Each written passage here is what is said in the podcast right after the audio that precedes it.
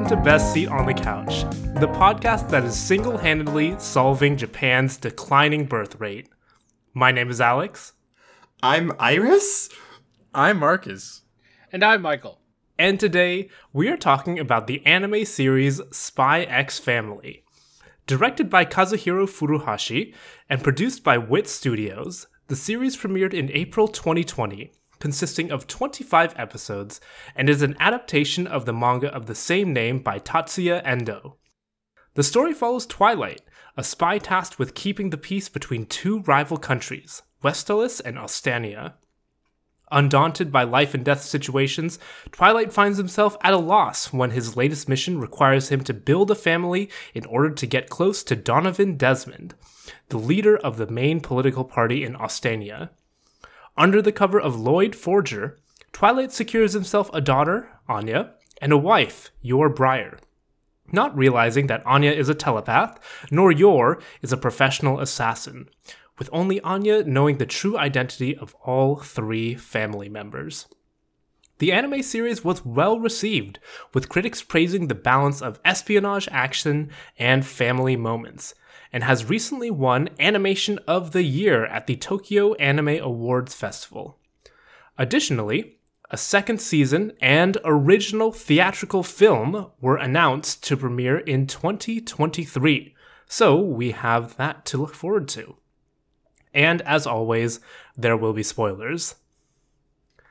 So, this is an anime series that I'm not bringing to you all because this week Iris has brought this show, which is my part of my grand plan to bring more anime to this podcast by exposing my roommate to good anime so she can bring it to uh, the podcast.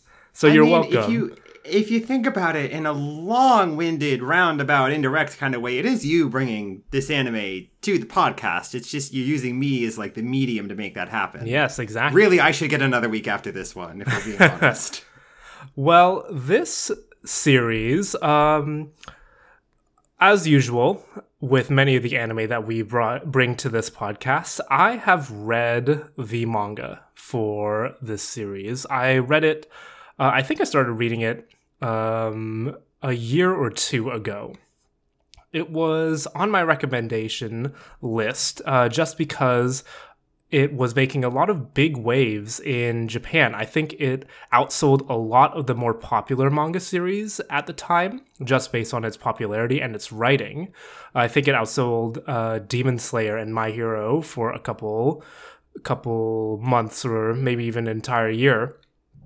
And so I have currently caught up to the end of this manga. And so when the anime was announced, I was very, very excited to start watching it because I knew what to expect. I was really moved by the uh, family slice of life story that was happening in the manga, but also with a lot of the, like I described, espionage action that happens in this series and like the entire style of the setting as well the sort of cold war era um, setting that they're in. And so when spy x family started premiering i uh, extended my watch offer to iris and asked if she wanted to watch uh, spy x family with me. And i will have to say that this is a really good adaptation of this manga. I think that the manga it ha- itself is gorgeous. It's pretty much a one to one recreation of the manga. Uh, story wise, there are a couple of anime only scenes to pad for time, but it's pretty faithful to the story itself. But it adds a lot, especially in the direction and the music as well. I really do think the music uh, sort of captures this sort of nebulous era of uh, late 1970s, 1980s uh, jazz scene that was happening uh, around the world at that time. And so I really, really like this show, especially these early seasons uh, that Spy X Family is covering in the first season. Uh, I do have some things to say about the overarching story as uh, a manga only reader, but I do want to get your opinions on this first season uh, as it stands right now. So, what are y'all's th- uh, first impressions and experiences with Spy X Family? Well, you just uh, told all of our listeners exactly what my first introduction to the show was. Uh, I want to drive home the point that when Alex says this is very faithful, it's so faithful of an adaptation that we would start an episode and he would be like, oh, I know what this is about. Wait, they're doing that part? Wow, this is early. Oh man, you're going to love this bit. All without specifics, of course, but you know, it, it really was like one to one. Honestly, the only question was, you know, how far into the the arc would we get before we had to, you know, cut for the next episode. Uh, and I guess also the other piece of you know like pulling back the curtain on our on our lives, like this show, right, for a long period of time, because most of the stuff that we watch together is stuff that we are going to be imminently talking about on this podcast in the next two or so weeks. Uh, and for a long period of time, the only exceptions to that were the Owl House as season two was airing, and this show as it was airing. So you know, it was our it was our nice little uh, weekly thing.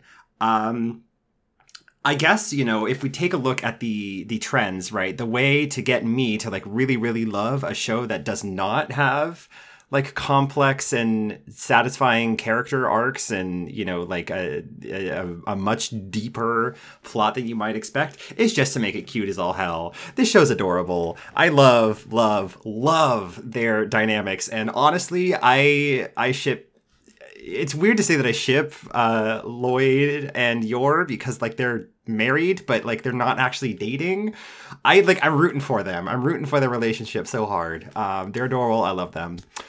Uh, and yeah, it's just it's a lot of fun. There's I think a a really special place it hits with you know very serious events being told through this very silly lens, right? Because at the core of it, it's like you know Cold War thriller, right? It's this super spy and the the deepest part of you know the enemy nation behind the theoretical Iron Curtain, and you know play and counterplay and espionage, and the actual content of their episodes is like you know this this four year old girl made a bad sculpture in art class this morning and now her friend is mad at her about it you know or or i have to play a tennis match and I have to prevent my coworker from getting into a grudge tennis match with my wife because my coworker I think wants to get with me. And anyway it's it's like ridiculous and simple and adorable and just like very wholesome fun. Uh i love the show. It's great. You should watch it. Um so yeah actually so i started binging this show a few days ago probably like three or four days ago. Um I really wanted to just get the whole sense of it, so I watched the whole thing, and um, yeah, it's it's really good. Um, what I really like about it is one the comedy is very good. It's hilarious. And I a lot of that comes from as Iris said the dynamics between the three family members, Lloyd, Yor and Anya. But for me the the sort of uh the shine to it is the fact that they're they none of them know who they really who everyone else really is except for Anya of course. But like Anya has this perspective of a child where like she barely knows exactly what's going on either. So you get so many moments of like what they're saying and then what actually they're thinking right? Which we can view and so can Anya that really put funny dialogue in front of us and like really funny scenarios about why they're doing this in the sense that it contextualizes a kind of couple family relationship but in the context of like a spy and an assassin's life. So it's really cool how that works.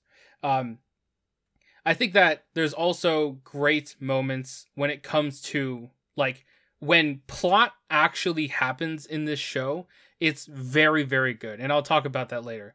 But a lot of the sort of slice of life stuff, especially in the second half of the first season, is kind of like it's there and it's there for like um, character expression and some small moments of character building. but when they get to like the the stuff that actually drives the plot forward, like the very beginning, the sort of very middle, and the very end, it's like really really good. So, yeah, I think the show is great. Yeah, so uh, I watched everything I was required to watch for this show, which was about two thirds of it uh, today. I binged it for like you know eight hours straight, so you can tell that I have my life in control and uh, all that. But uh, I was really enjoying. I was really enjoying just. Uh, I think it you know it really draws you in those first couple episodes, uh, and um, it's just a very enjoyable time to watch. Uh, you know most of the story in in a way is told from the perspective of Anya from from the mind of a 6-year-old. And I think that this is probably the most faithful adaptation of what a 6-year-old is actually thinking most of the time that I've ever seen because it's it's straight hilarious. Uh, Like a lot of times Anya has like very short deadpan line deliveries which are just fucking have me rolling. Like they they really did nail the comedy as Michael said. And I was really enjoying it. And then we got to the underground tennis match uh, which is the last couple episodes of Oh, season yeah. two, and this this catapulted this show to fucking Kill la Kill tier for me because I I was so I was I was literally I could not stop laughing as those episodes were going on. I was like, holy shit! It's like they just decided to take the training wheels off, like with just a couple episodes left in in part two and just fucking go hog wild with it and it was so funny the entire time so and then and then that entire arc ends on what is you know we'll, we'll get to favorite scenes and stuff but it's Yor completely and utterly decimating nightfall in with a single tennis serve. It's two tennis serves actually but i just i was i could not believe that i was watching the same show honestly. Like i like i mentioned this, this was some like Kill la Kill shit and it's honestly kind of weird how Kill la Kill also had a tennis match, at, like in one of the early episodes, where it was Yep. about that crazy. We need to Um, watch the tennis anime. That's a great point. Yeah, like like We just like string all the different also like high under, powered tennis underground matches. underground tennis. What a fucking concept! It's not it's not even dogfighting. It's a fucking tennis match, so and these people are betting on it. They're like, "Holy shit, you dumbass!" Their should've tennis rackets her." have mods on it. That's so Yeah, sick. yeah, that's the coolest part for me is like this fucking like custom, you know, like like the the the muscle and like it's the the strength tennis racket and the dexterity tennis Yeah, racket. And like the, some of the people are taking high performance drugs that like they hulk out on. it's it's, like they, they got they got people fucking taking um like Venom from the DC universe, Right, right. right, and hulking out like Bane. It was just unbelievable. And then when they revealed the sniper, was, I was I just couldn't stop laughing. It was it was way too funny. So, like this this was a good show that really ended on a great show note. But you know, Michael, you you you said it well. Like there are kind of like very concrete points where the plot you know definitely takes its time to progress and like have something happen and stuff so that we aren't just watching a slice of life comedy and in those in those moments there's some really good character building for uh for Lloyd especially uh or I guess Twilight and also Anya uh, whenever she's involved in those um those conspiracies. So it's a it's a wonderful show and I'm glad to hear that we've got a movie and more seasons on the way because it's uh it was really really funny and really cute I want to walk back to something you said right at the beginning of all that, which I think is a key point that you've hit on for why this show works. And it's that the portrayal of Anya as a four year old genuinely feels authentic, right? The kind of thoughts she has, the adorable leaps of little kid logic that she makes, everything even down to the way she plays and the way she does her homework and the way she, you know, does make believe and mispronounces words and has you know her own little kid obsessions right? It's it all feels so authentic. And she's such a huge part not only of the plot of the show but i'd say the heart of the show right? You know half of our time is spent following her pretty much. And i think it it's it's hard for me to say in this moment like exactly what it is that makes it feel so authentic and so realistic, so believable. But I totally, I never once for a second have an issue believing that Anya is a four year old. And I think if they were to have gotten that wrong, the entire show would fall flat on its face.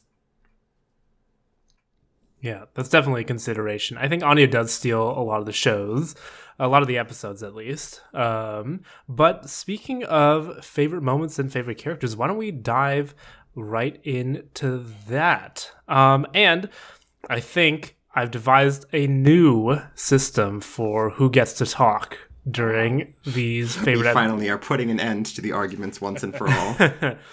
Uh, so, from henceforth, whoever is bringing the show to the podcast starts us off for our favorite characters and favorite moments. So, Iris, as this is your show, please let us know what your favorite character and favorite moment is. All right. It would be very easy for me to say Anya's my favorite character, and she kind of is, but we're going to talk a lot about Anya in this episode, and so I'm going to take a moment to highlight Yor as being my favorite character.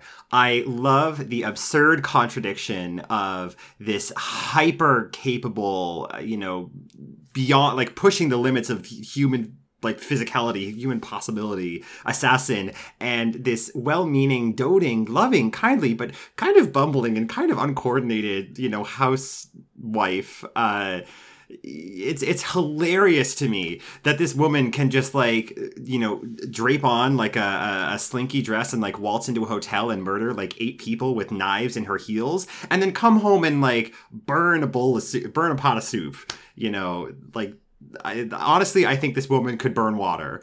It's amazing. Um she's hilarious as all hell. I love that she doesn't understand her own strength because that's a great little character detail that leads us into so many delightful plot moments and the entire time, right, my entire experience of watching the show, and Alex can f- confirm this, is just me waiting with bated breath, being like, please, please find out each other's secrets. Lloyd and Yor, please figure it out, and then have like a big realization, and then start to work together because, you know, you actually love each other for real.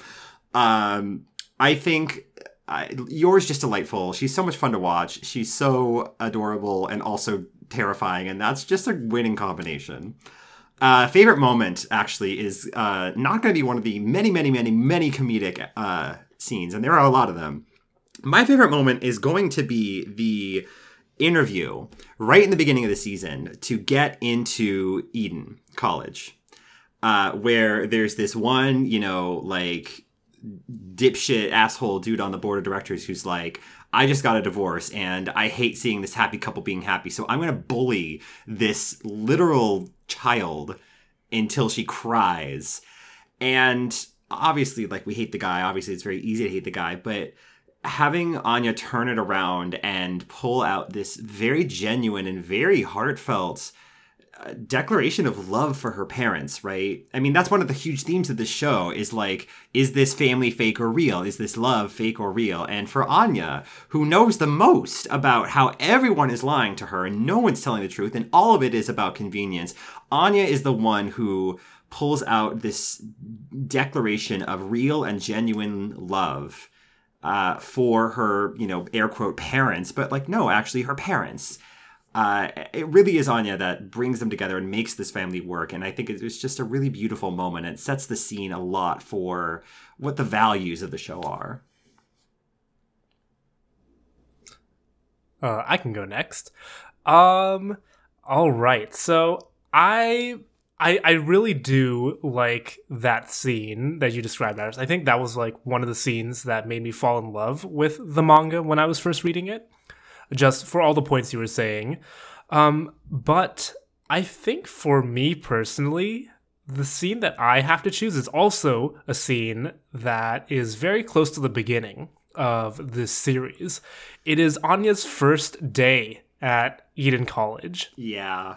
And her first interaction with um, Damien Desmond, This was my other choice. who was Donovan Desmond's son. And the whole time, Lloyd has been like drilling it into Anya's like, okay, don't make a scene.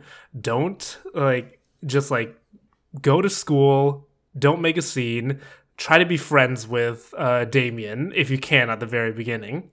Uh, and meanwhile, we've had this other scene where we kind of see the danger of being an Eden College kid, where we have this potential like kidnapping scene right before Anya's first day of school, where Yor like has this moment. She's like, "Okay, I need to teach this. Uh, I need to teach my daughter how to defend herself. I'm going to give her some self defense lessons." And all comes together in this wonderful scene where Anya is like sticking up for her newfound friend Becky and standing up in the face of uh, bullying from Damien and his little Goonies.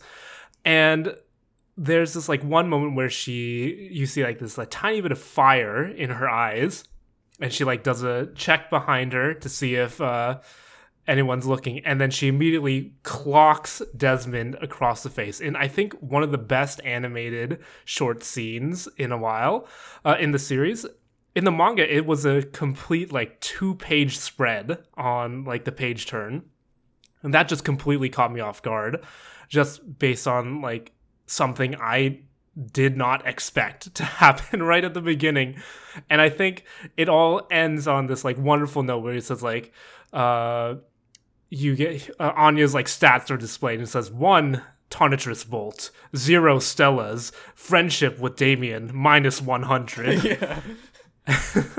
Listener, I want you to know that all three of the rest of us pantomimed the punch as Alex was talking about it. yeah. Uh, but yeah, it's such a great like wrench to throw our characters into uh, right at the beginning of this manga. Such a great like amount of conflict that's believable since Anya is a kid. This is how kids settle disputes with uh, bare knuckle brawls on the in the playground. But in the whole context of this mission to uh, to get closer to this political figure, it is hilarious in that regard. Uh, as for my favorite character, I'm stuck between two. Um, and while I do love dogs, I will have to say I don't think I can pick Bond just yet because he still hasn't shown his best um, best side of him. So in that case, Spoilers! Spoilers! I mean, there is In that plenty of character to develop with uh, Bond. I am going to have to go with the elegant master, uh, Henry Henderson, Mr. Henderson, Anya's uh, teacher in Eden College. And God, this man is hilarious. His entire character is based around like the single word elegant. And like the way he, I think his introduction scene is great. He's like trying to he's like he's like so forgers how elegant are you when you uh when you enter into our college? And they immediately do everything he wants them to he's like how could this be? How are they so elegant? Um but he also has this like genuine amount of care for his students that's uh really charming. And we can see that in how he interacts with both Anya and Damien. How he like encourages them, how he respects their parents, how I think I think um one of the funniest scenes he has uh is when Anya's like trying to share what her her dad does and he she's like, "Well, my dad's a my dad's a doctor and he and he helps people who are hurt in their mind. And Henderson's like, ah, yes, of course. I knew that, Lloyd Forger. I knew you were an upstanding man. And then Anya says, like, uh, in order to help the patients, he beats them up and uh, like restrains them. And he's like, Lloyd Forger? What?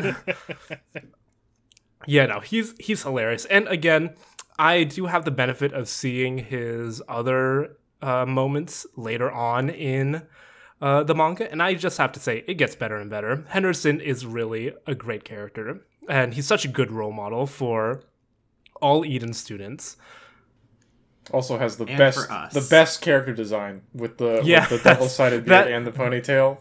It's The elegant. mustache, oh Yeah. man, All right. Well, um, my favorite character is also Yor. Uh, I I mean, she's just uh, she's great. She's wonderful. I'll just leave it at that. Um, and then my favorite scene, as I mentioned before, How, was how wait, you can't just leave it at that. uh, I will just leave it at that. I mean, like, they're like your your your is just you know she's she's a badass. She's funny when she's drunk. She you know could you know just you know punch a hole straight through me or some shit like that. There's a lot of different ways to describe how uh, how great she is. So we'll just leave it at that.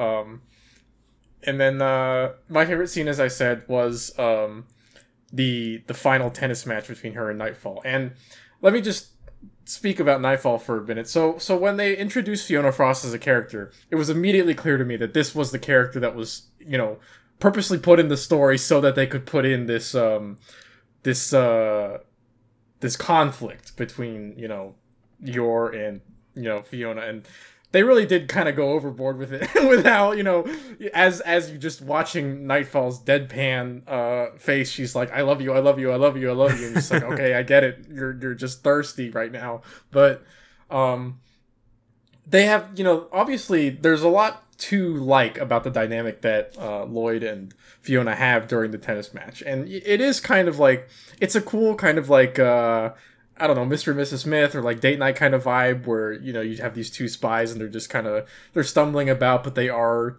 working together in that sense. And it's fun to see them uh, work together uh, and succeed. Um, but, you know, I'm cheering for Yor the entire time and I don't want Yor to be dethroned for, for that reason. So then you get to this scene and you know Fiona's going to ask for this tennis match because she has to. And you know Yor is going to be like, okay, I'll, I'll do it. Um, and, and it's just so unexpected how it looks like she misses the ball and then it turns out she actually just destroyed the ball She like with her- hashed it. this is this is the ball. this is straight up inhuman strength by the way like like you know obviously we've seen her do, do some crazy shit like kick a car and cause it to you know crash into a light lamppost but this is straight inhuman i don't think that's even possible and then she's like oh yes i'll only use 5% of my power on this next serve and, and the fucking anime the animation of this literal like this comet's trail behind this tennis ball as it impacts Fiona's racket is the fucking funniest shit I have ever seen in my life. Like, like this, this was like a, this was a fucking shonen moment. This was Fiona like trying to return the serve and be like, "I have the power. I can do it. I just have to power up a little more. I can do it." And then she, her, her racket breaks. She's like, "I have been defeated, but I will, I will have my revenge." It's wonderful. It, it- it's like every Dragon Ball Z Kamehameha clash where they're like, more power! I need to use all of my power to, to deflect this. The laws of physics in that universe bend only for one person, and her name is Yor Forger.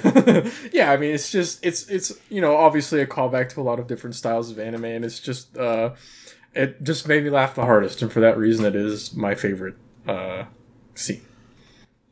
So I, I think that I have a little unorthodox choices for this. Um, let's start with my favorite character. My favorite character is actually Twilight, uh, Lloyd Mhm. Forger. Um, Mhm. Mainly That's a because great choice. he is somehow like an amazing father and also like a terrible father at the same time. he can somehow be this simultaneously and it's fascinating um because obviously you know we are we, we we can read his thoughts right? So we we know that his true purpose is that you know he needs to get anya to be in damien's good graces to be able to infiltrate uh the desmonds. Um and also he knows that he's only using Yor because like it'll give him like good camouflage good cover right? But at the same time, we also see that he begins to, over the course of this season, genuinely care for both of them. And also, like, he knows how to like it's it's it's one of those weird things where it's like he knows how to be a good father and his mission is to be a good father.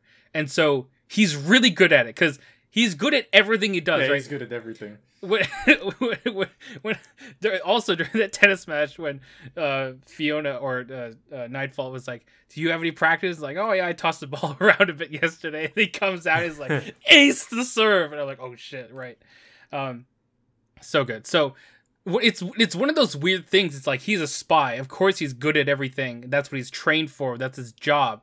But it's also so um endearing to know that he is so good at a very genuine thing of being a good father slash partner wife husband. Yeah. um so that's why i really like lloyd um especially because you can see over the course of the season he more and more laments about like like you know after this the family is doesn't mean anything to me. But you can you can kind of sense that he is almost starting to not believe that Yeah, I I love how at the very beginning Twilight's just like how how do I interact with this child? And he like looks up all these parenting books and he like still doesn't know what to do. But yeah uh, the journey that he and anya have together to like learning how to be a family along with Yor is the main selling point for Spy x Family I like physically cannot wait for the moment that he realizes that it actually is a real family and like his own reason for wanting to be a spy and like prevent war and everything like it stops being about the pain in his past and starts being about the love in his future it's gonna be so fucking good I hope it happens. Uh, I just it fucking better um, and uh, segueing into my favorite scene. My favorite scene, maybe unorthodoxly, is almost the final scene in this season, episode 25, First Contact, Lloyd's conversation with uh, Donovan. Um, one, because they. Okay, you know, you're. Y'all remember in Avatar: The Last Airbender where Oh, you don't see Fire Lord Ozai in the flesh until like like a few episodes into the third season, and when he talks, he's like, "Welcome home." Um, that's like a, it's like a huge impactful thing because it's like, oh, this Fire Lord has been here, whatever. We don't know how he talked, and he talks like this. I had a similar moment when Don when Donovan came into the picture because his voice, at least in the sub, which we're which I'm watching, is so goddamn good. Like, of course he's the chairman of the party. Like that's just how he sounds. It's sick. Um, and in particular, his conversation with Lloyd is so fascinating on so many levels, where we get to see like the almost um Death Notian perhaps uh methods that Lloyd uses to convince Donovan to like be amicable with him. Um like agreeing with him but not so much that it feels like he's pandering. He like he is able to see the sort of flow of conversation and how things are going to go and how to get on Donovan's good side. He's like prepared the whole mission for this one moment and he nails it. Um and all of this in the context of like the only reason that the conversation is happening to begin with is because Anya punched punched Damian. Shout out to that scene, and also because Anya was able to get Damian to actually follow up and meet his dad again. So like, thank good job on Anya. Um, so like you know all of these things had to come together, and then this moment is like, oh, this is finally what we're waiting for. Is the first contact moment, and it was so satisfying. Yeah. Uh, so speaking about voices and great voices for the character, I do want to throw in my favorite voice into the ring, and that is, of course, in the dodgeball episode with Bill Watkins. oh my god that the- enormous, like just like a small man uh, of a kid. He's like just pure muscle, and he has this deep adult voice. It was the funniest. Thing. Oh, thing, the I think. dodgeball episode, right? yeah, yeah, yeah. Not, yeah That scene, that uh, whole episode reminded me of the first episode of One Punch Man with like the hundred foot tall dude. Shit, it's like the same thing except like scaled down to like kid proportions. Yeah, and I think that's a good good segue to talk a little bit about the the humor and um, the the sort of like slice of life moments in Spy X Family because uh, I'd like to posit uh, a question to everybody here in the podcast because I I want to know what you all think about the balance of the sort of like spy esque action th- that we're very familiar with with James Bond movies and how it balances with the slice of life moments. Do you think the two complement each other? Do you think perhaps there's one too many of like slice of life moments or or if uh, one affects the other negatively? Because I think one of the main criticisms of this series, especially as it keeps going on, is the fact that there's a lot of potential for a lot of great storytelling moments. We have the setting of these like three people who don't know who each other is. Uh, we've got like a lot of secrets on the table that can be revealed over the course of the story in order for it to progress and to move on. But one of the main criticisms is the fact that things seem to be going towards more slice of life episode episodic episodes uh, and less about story progression, pushing the uh, mission of becoming close to Donovan Desmond uh, to the wayside in favor for more of these family style moments. And so I wanted to know what you all thought about uh, that, especially in the first season. Uh, if if we're talking about my opinion, I do think that as the series goes on, we're definitely going to see this in season two. That there are a lot more slice of life moments than story moments. And I do think it is a bit of missed potential, but the story is still going on. So there's still there's still potential for it to to um, progress and to have that storyful moment that I want to happen. But what did the what did the rest of y'all think? Um, so I think that this, first of all, this season you can obviously tell it's split up into two sections, mainly by the because the OPs change. Um, Before Bond and after Bond. exactly. Um, so Doesn't the OP change right before Bond shows up? though? Correct. That's the dog episode that Yeah. it changes, yeah. So there's, there's the before Bond stuff and then the after Bond. Anyway, so um, I do think that this season kind of feels like two different parts.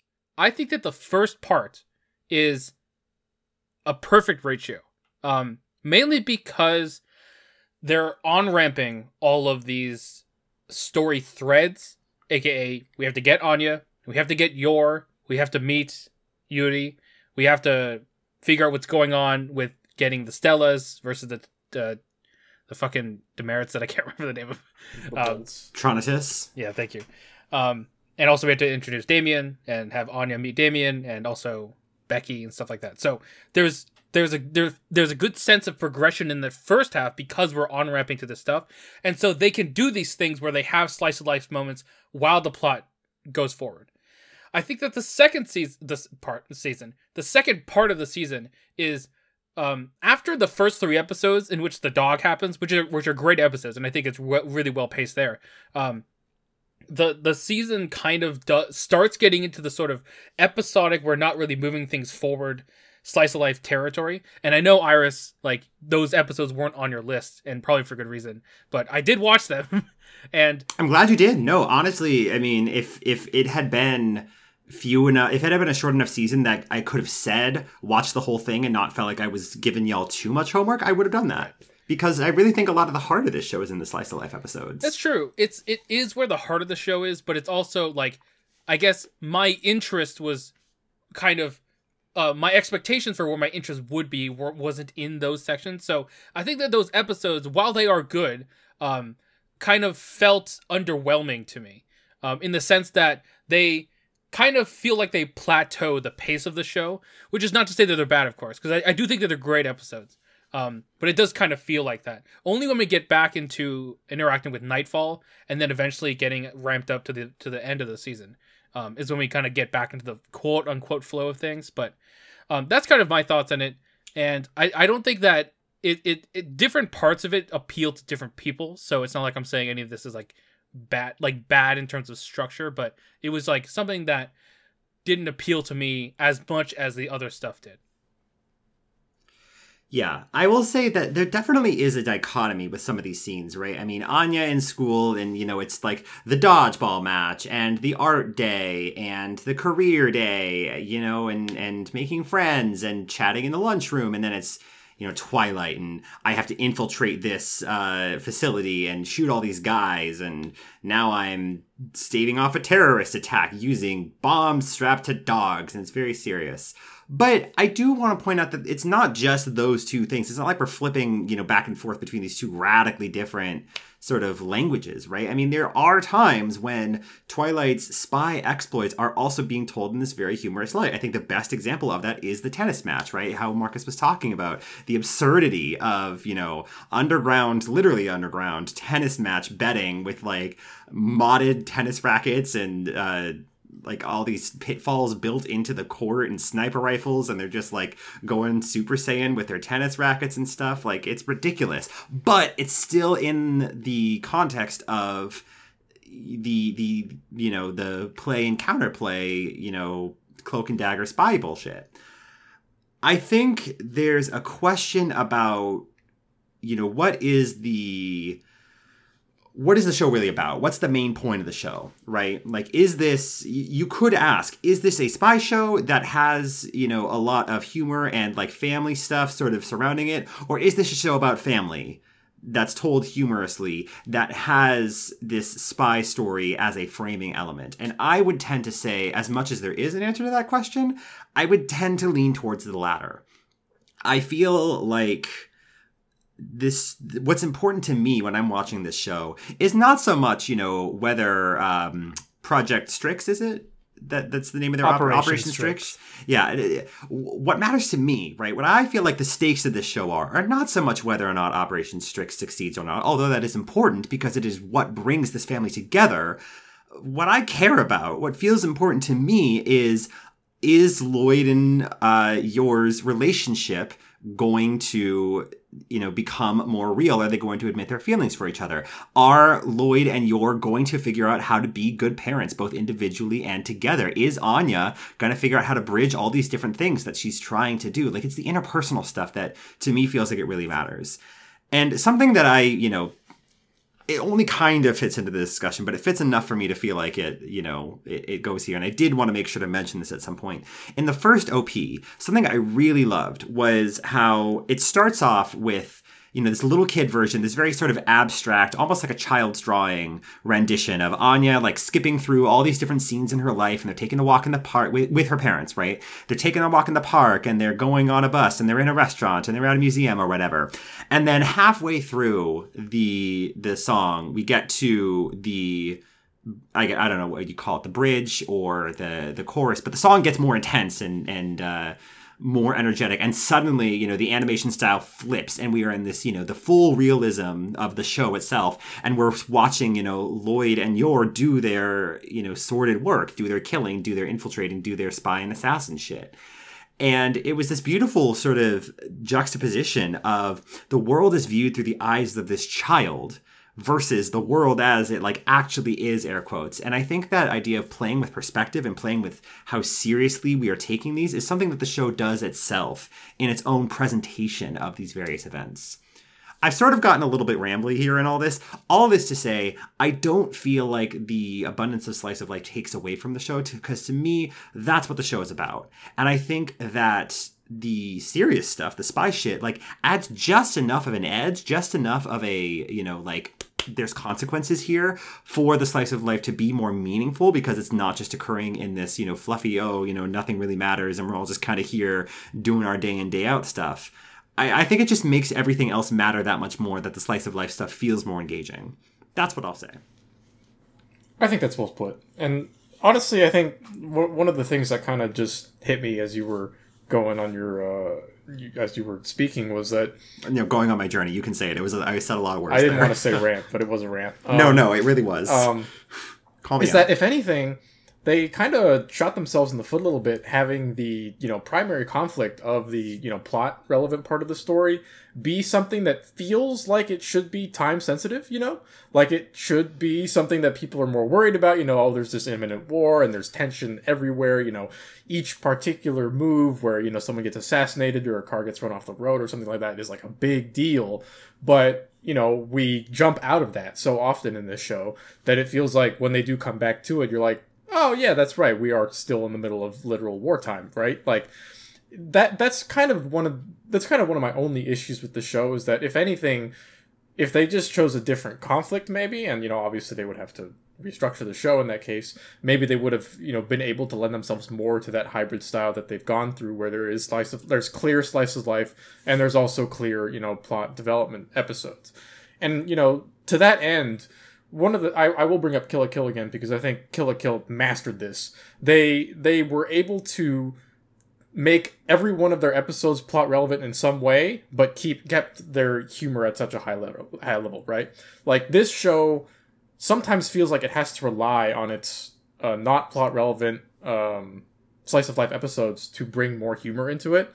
Um, and it you know to its credit, the tennis match is a great example of another you know, of an episode where the, the complete opposite is true. This is a plot relevant, you know, plot advancing set of episodes, which is also really fucking funny.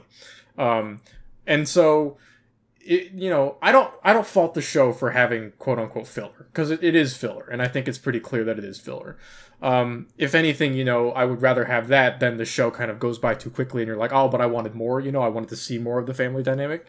Um, but it is one of those things that I personally have to, you know, f- in my own philosophy, be like, okay, I have to kind of separate this part a little bit from the rest of the show. I have to understand that this is slice of life. I can just kind of sit back, turn my brain off a little bit, laugh at the jokes, but not really focus too much on what I know is the true conflict of the show going on right now.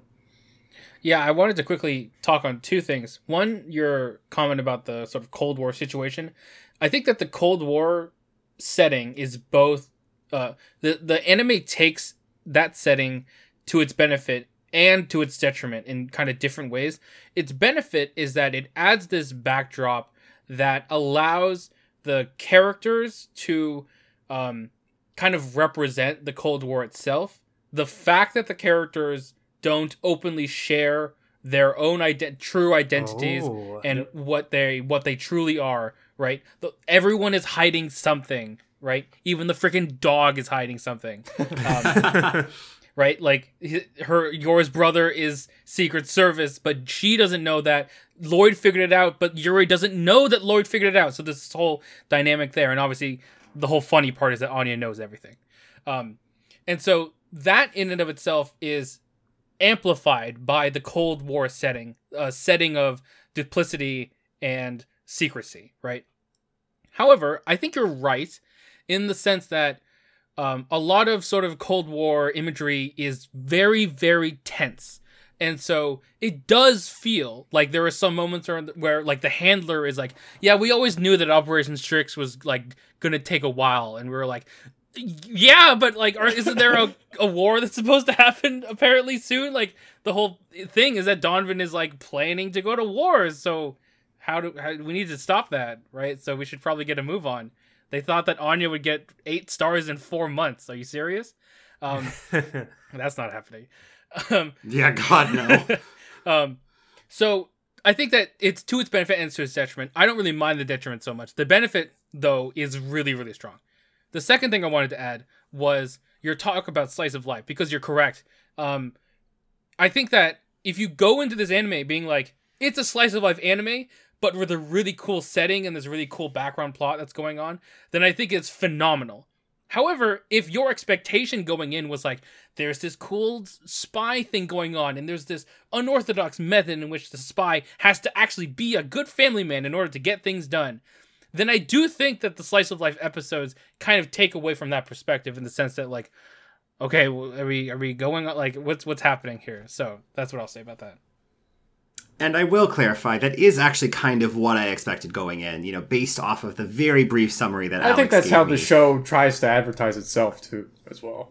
Yeah, but I mean, I think this is more me thinking than anything else. I am a sucker for things that are adorable and and mushy and sentimental. I won't complain. yeah. So, yeah, I mean, I can't talk about um, my some of the things that I I want to discuss and some of my issues with it without getting into spoilers. But I will say this: I think that this show has shown us that it can uh, balance both the slice of life moments, like the the family drama and the family building moments, with the espionage and spy action moments. I mean, take the very first episode that uh, is in Spy X Family. We've got Anya um, getting closer to Lloyd and learning Lloyd's dream about having like not, uh, kids uh, not crying anymore because of the war, and we have this like really good uh, moment where she like snuggles up to him and like is feeling safe with this newfound father figure. In addition to learning more about the war itself, what's going on behind the scenes, what Lloyd is doing as well, and so I think that there is definitely opportunity for to proverbially have uh, for the show to have its cake and eat it too. I mean, take the tennis racket uh, uh, episodes for example. I, I think my main gripe with the show is that there after a lot of these missions nothing really changes or comes out of it at the end um, because with the tennis racket episode their whole mission is to get this person's like supposedly super secret information that would help the war effort uh, but it turns out he's like been keeping creepy photos of uh, models or whatever. Uh, and so i mean like it could be like a very easy change that having that great episode and that like hilarious moment between Yor and uh, Nightfall, and then ending it on like a revelation that these documents were actually important that like pushed the plot forward a little bit. Uh, I think I think the it's it's a bit of a missed opportunity um, in that department at least. I think what what I will say on that particular uh, ending of that I guess quote unquote arc is that um, in a way I think they were trying to kind of push the message that like oh you know it turned out to just be a family dispute and hey this show is all about family so we can definitely relate this in some way to like you know how the current family you know the main family is going through their struggles and so I think that's what their point was but I, I agree I think you know I did say that the tennis episode pushed the plot forward in the grand scheme of things it did not um, but Alex, what I what I did want to say is that you know you were beating around the bush a little bit. The show has set itself up for you know its twists that are coming in later seasons and for you know the big moments that we know are going to be coming. And in that regard, like the show just wants to take a slower burn approach and will put in filler uh, to kind of pad that time.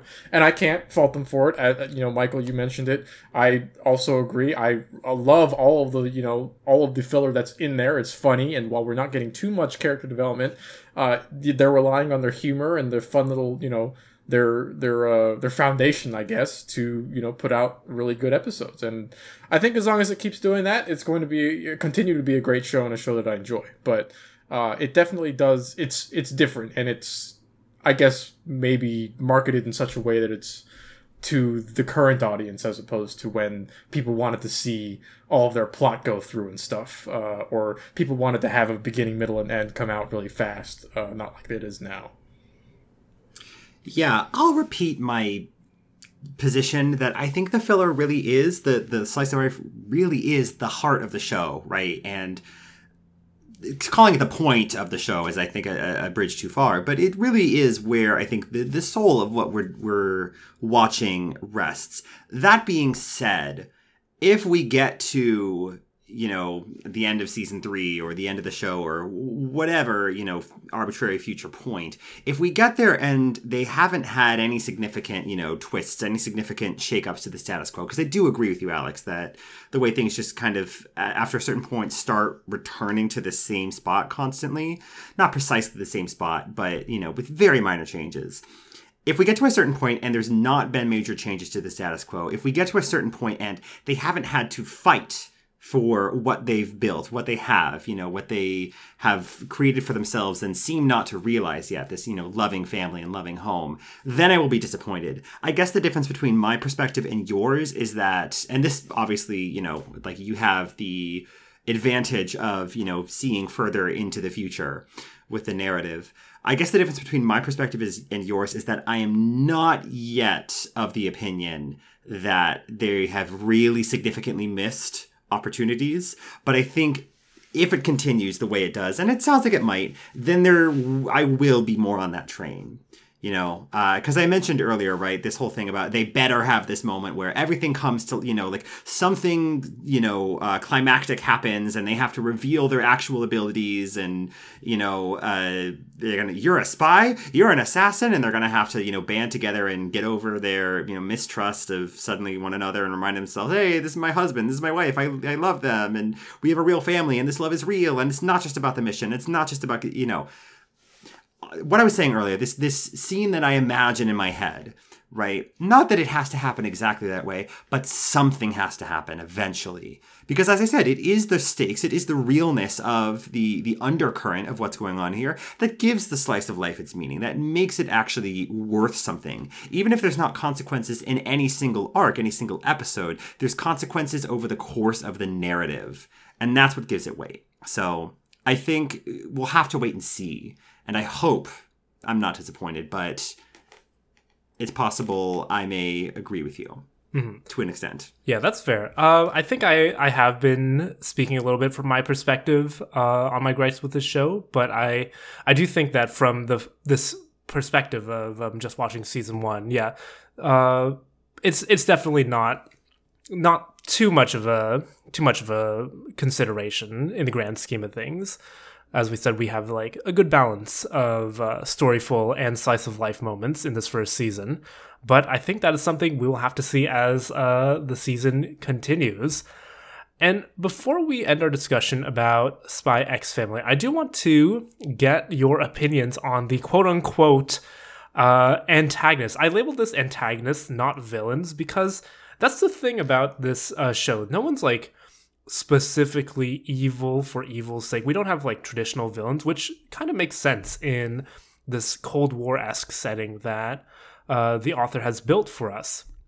Everybody has their own motivations. I mean, how even people on uh, Twilight's side have their own motivations. We got um, Twilight and like Frankie, not exactly the most scrupulous guy, but um, but yeah, what did you all think about the antagonists that we have in uh, this show? I think I'm like specifically thinking about Yuri Nightfall. We talked a little bit about Desmond, uh, and we can throw in the the dog terrorists too. I, I love to. that you The put dog dog, terrorists. terrorists. I mean, that's what they are. They don't really have a. I mean, you could just a call him Keith. Keith. Keith, um, What about all the other henchmen, though? Right? They're important. Chris, Kyle. They all started with a hard C. That was the one thing that that met, linked them all together. It was like, okay, okay, sure. Um, so yeah, as Alex, as you said, the, the they're not necessarily villains. They're more like, um, they're blockers, right? Um, I'll talk. I'll touch on Yuri. I think because Yuri is fascinating to me. When um, uh, I love the fact that we don't see Yuri for like the first, I don't know how many episodes. Like I want to say like seven or eight. Um, but a, substantial portion, right? We only hear of Yuri from Yor and her talking about him. Um, and you know, when we do eventually meet Yuri, he's like, uh, okay, so, right. So I, I believe the way that the introduction opens up is that, uh, he's, he is part of the Secret Service, right? We, we figure that out, but also, you know, he presents himself as the sort of good cop at the beginning. He's like, oh yeah, you know, we have these things and oh, here's your photos. So, so sorry, you'll have to cooperate with us now. And then he becomes absolutely monstrous. And it was just so cool. Um, I really like Yuri as a character. One because he uh he is able to foil uh Twilight so well, um, in the sense that like they're not exactly, but they're kind of on opposite sides. Actually, I think that is true because Lloyd is from Westalis, right? Like foil as in be a character foil. Foil like not as in like mess up his plans. Yes, but also I think that Twilight is from Westalis. Am I wrong? Yes, he is. Because Yeah. Wise is Yeah. in Westalis, so They are, technically, they are, right, they are diametrically. they are diametrically opposed. But anyway, anyway, um, so they are enemies in that sense. But the way that the show portrays their enem- their uh, their uh, antagonism is because they both care for Yor. Um, and so it's just a really cool expression of antagonism through family dynamics rather than the actual true antagonism um, that again is a re- as a result of the sort of duplicitous secret identities that both of them share or hold um, and so it's really cool how that comes out um, i especially like the fact that yuri the reason that yuri is so smart and so strong and perseverance is because he's had to deal with yor his entire sorry yor his entire life. Um like he'll eat anything and he'll he'll make it and he's so smart because he had to um teach yor about things. And anyway i really like that because uh it, it was it's both funny and also it makes uh yuri a real threat. So that's what i'll say on yuri at least The one thing I'll say about Yuri is that I love how clear it is that he is Yor's brother. They both have, you know, the likable and unassuming sort of exterior, the the the first impression. Uh, when they get to work, they're fucking terrifying, and you know when when their eyes actually got, get to start be start be drawn like all sharp and narrow and glaring, and they fucking you know either murder or brutalize people depending on their roles. And then you know and just, but then they turn around and they're like the most bumbling you know lovable idiots everywhere and they can't hold their liquor and they wouldn't know a good meal if it bit them in the butt and it's just adorable. They're so cute as a as a sibling relationship. And we really only got like the one interaction between Yuri and um, and Twilight in the in, in, the entire season first season. So we know another one is coming, and well, I'm assuming that there will be more, a little bit more weight behind it the next time we see them meet because I think they, I think they have set them up to be those you know both kind of spies on the you know red spy versus blue spy if you will kind of deal. So, um, and then I, I also like how they've they basically introduced your like Yuri's single character flaw just off the bat. It's like anything that has to deal with Yor, he's a complete idiot. He he doesn't, you know, he completely drops his act. You know, he'll give up any secrets he has if they're if they're somewhat related to Yor. So you know that that's going to come into play too, which I think is a cool way to kind of establish that character. Um, as far as I am going to talk a little bit about the dog terrorist because I think I think Keith uh, put some respect on his name. Um, I think I think that there there was actually some really like really like literal spy shit. Like that was I felt like that was when the show kind of leaned the hardest into its kind of spy background and stuff. You know, this is a guy who uh, you know, is kind of just like a guerrilla fighter or just a, an extremist who was converted because you know he lives in this country and is like I fucking hate it here and I want to I want something to change. So he goes out and he has this idea. He grabs his band of college students and they go out and they strap bombs to dogs and he gets foiled, but he he really pushes to the very end and he you know it was also a very big moment for Twilight in terms of his triumph. You know, he completely outwitted him in the in the last couple scenes and uh, really got him good. And of course, Yor kicking his car and causing him to have an accident was that was some shit. Um, so yeah, that that was just uh, everything about. I think everything about those that stretch of three episodes, you know, with Anya and and Bond, uh, was arguably the series' strongest kind of point. Hmm, I will say, Handler's um, speech to the dog terrorists was is like one of the more compelling yeah, speeches in this pretty, entire series about like heavy, the yeah. horrors of war and how wh- why you're not supposed to like be wanting a war in the first place. Like, do you even know what you're doing? Yeah. Well, to cap off this episode, um, I think since we do have a second season and a couple of and an original uh, movie coming up, I think it's time to do a theory corner. Oh, this wasn't on the schedule. Yeah, I know. Wait a second. It, Aren't I supposed to be bringing the theory corners? well, that's true. Wall. Do you have it's some theories wall. for us, We, we have we have a different kind of corner. It's we have a wall for the theories. Yeah, sorry, Alex. well, I mean, theory wall. I, I don't have anything prepared because I always forget that that's a thing that I can do when I bring episodes. But if you had prompted me like an hour ago, I could have come up with something pretty mm-hmm. good. Well, I think I, since I'm the only one who knows the story uh, continuing on, I am uniquely positioned to yeah, do this yeah, theory wall. Sense.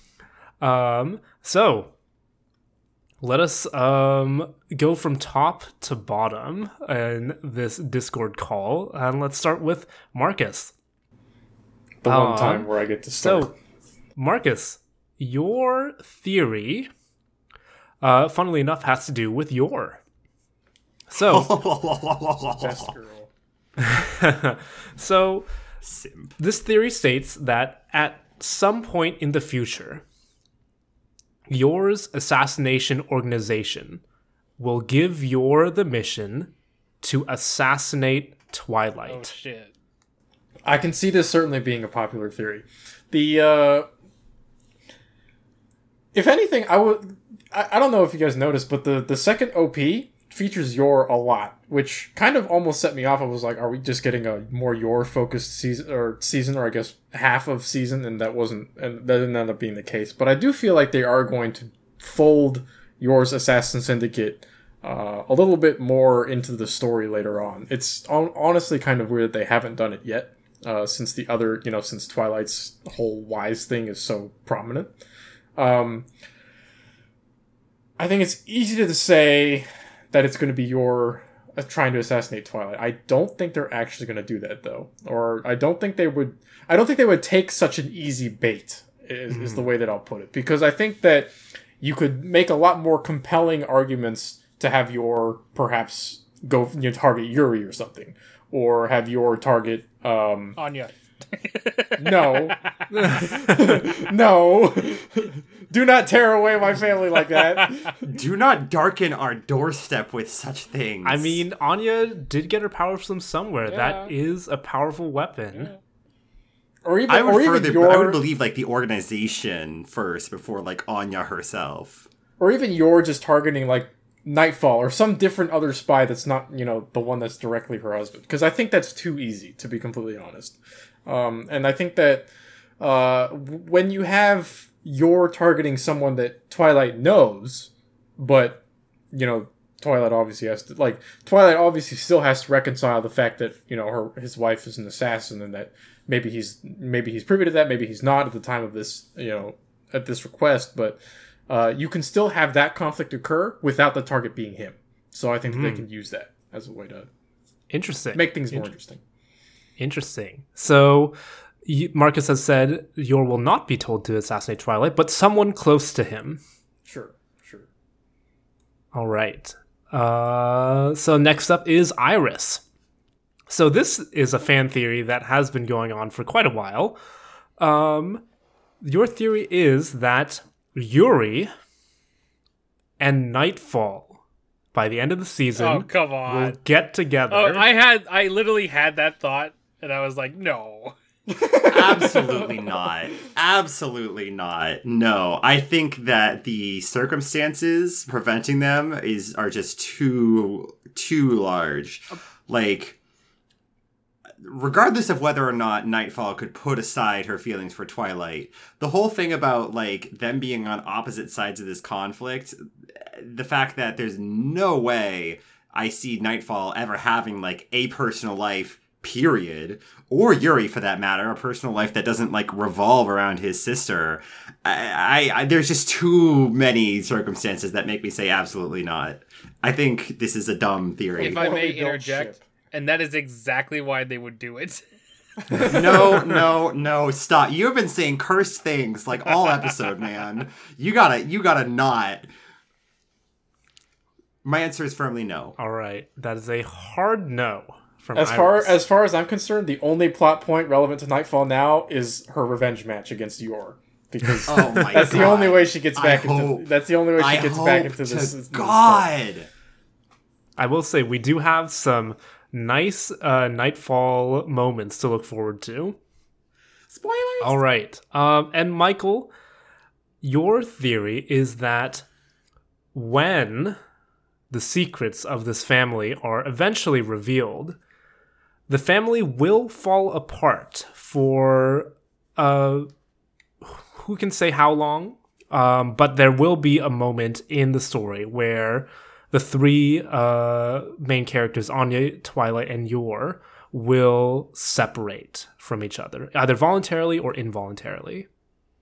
I can believe that. Um, I think that what most likely will happen is like perhaps the the re- the revelation will come, and then their separation will kind of be involuntary in that sense, and so each of them will be forced to take time apart from each other to consider what they've been through and, and the sort of lies that they've been through. And and then i imagine that after they've been apart for so long they would eventually get back together and actually decide to truly you know weather the hardships and and actually stay together as well. So i do agree with you in the sense that i think that there will be times a time when they've learned about their secrets and will also be forced apart. So yes i agree. All right. So we've got uh, no from Marcus, uh, no from Iris, and a yes from Michael. So we will be checking back in with our next Spy X Family episode, whenever that may be. See you in uh, But- 2025, I guess. I guess, yeah. Honestly, nothing would make me happier than to get to talk about this show again Yeah. on this podcast. I mean, they are both both the second season and uh, movie are coming out later this year. So look forward to it. six seasons and a movie. That's the formula. All right. Well, that'll do it for us, folks. Thank you so much for listening. This week's YouTube video that you can watch is called Agent 327. Operation Barbershop. Thought it was very thematic, have to do with spies. And next week, we are tackling JoJo's Part 5 Golden Wind. So please look forward to that. And also, please email us at bestseatpodcast at gmail.com if you have a show suggestion or just want to tell us about your own favorite moments and characters for a particular show we've covered.